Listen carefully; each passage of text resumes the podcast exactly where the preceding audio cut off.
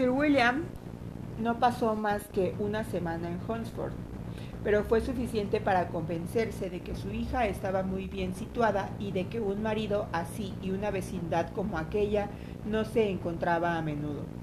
Mientras estuvo allí, Collins dedicaba la mañana a pasearlo en su calesín para mostrarle la campiña, pero en cuanto se fue, la familia volvió a sus ocupaciones habituales. Elizabeth agradeció que con el cambio de vida ya no tuviese que ver a su primo tan frecuentemente, pues la mayor parte del tiempo que mediaba entre el almuerzo y la cena, Collins lo empleaba en trabajar en el jardín, en leer, en escribir o en mirar por la ventana de su despacho, que daba al camino. El cuarto donde solían quedarse las señoras daba a la parte trasera de la casa.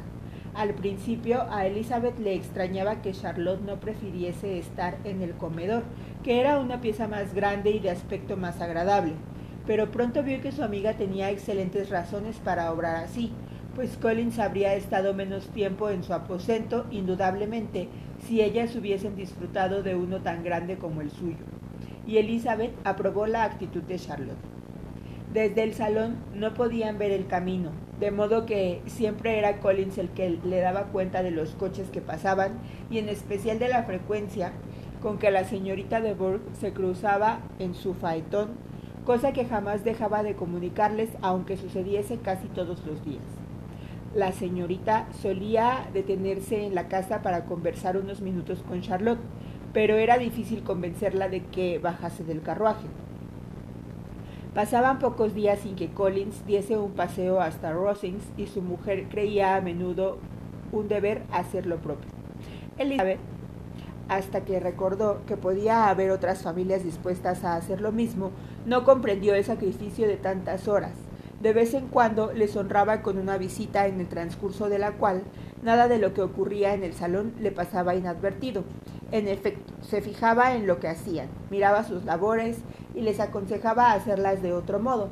Encontraba defectos en la disposición de los muebles o descubría negligencias en la criada si aceptaba algún refrigerio parecía que no lo hacía más que para advertir que los cuartos de carne eran demasiado grandes para ellos. Pronto se dio cuenta Elizabeth de que, aunque la paz del condado no estaba encomendada a aquella gran señora, era una activa magistrada en su propia parroquia cuyas minucias le comunicaba Collins, y siempre que alguno de los aldeanos estaba por armar gresca o se sentía descontento o desvalido, Lady Catherine se personaba en el lugar requerido para zanjar las diferencias y reprenderlos, estableciendo la armonía y procurando la abundancia. La invitación a cenar en Rosings se repetía un par de veces por semana, y desde la partida de Sir William, como solo había una mesa de juego durante la velada, el entretenimiento era siempre el mismo. No tenían muchos otros compromisos porque el estilo de vida del resto de los vecinos estaba por debajo de los Collins.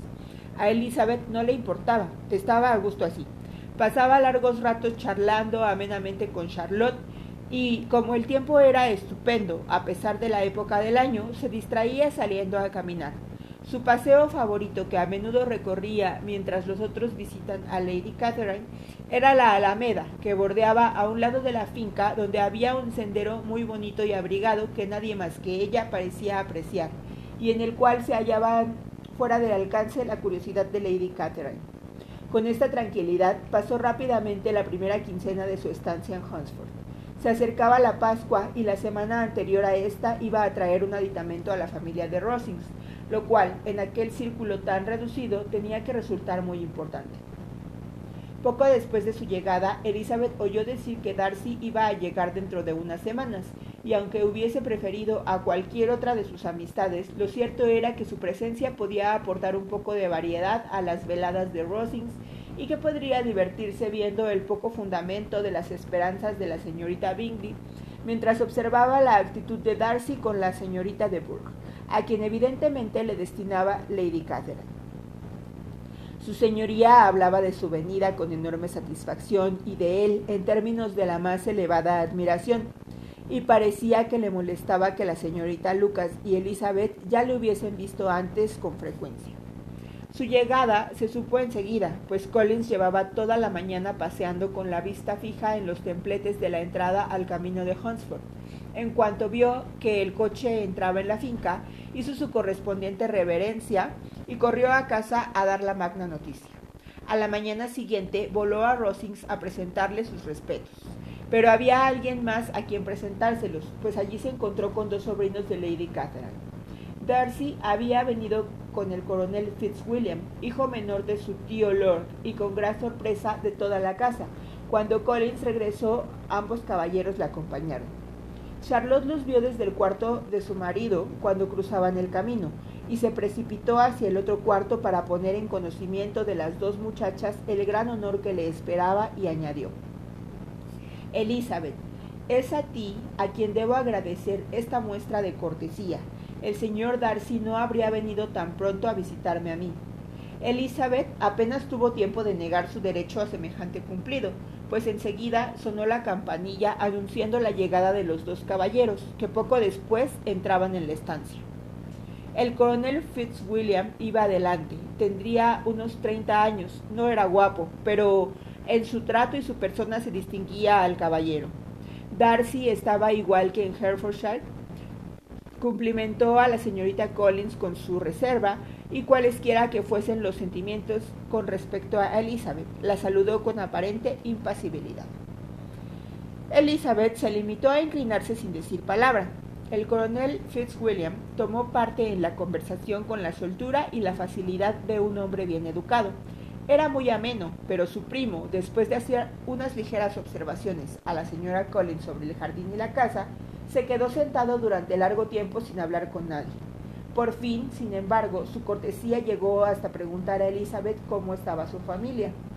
Ella le contestó en los términos normales y después de un momento de silencio añadió mi hermana mayor ha pasado estos tres meses en Londres. ¿No la habrá visto por casualidad? Sabía de sobra que no la había visto, pero quería ver si le traicionaba algún gesto y se le notaba que era consciente de lo que había ocurrido entre los Bingley y Jane. Y le pareció que estaba un poco cortado cuando respondió que nunca había tenido la suerte de encontrar a la señorita Bennet, no se habló más del asunto y poco después los caballeros se fueron.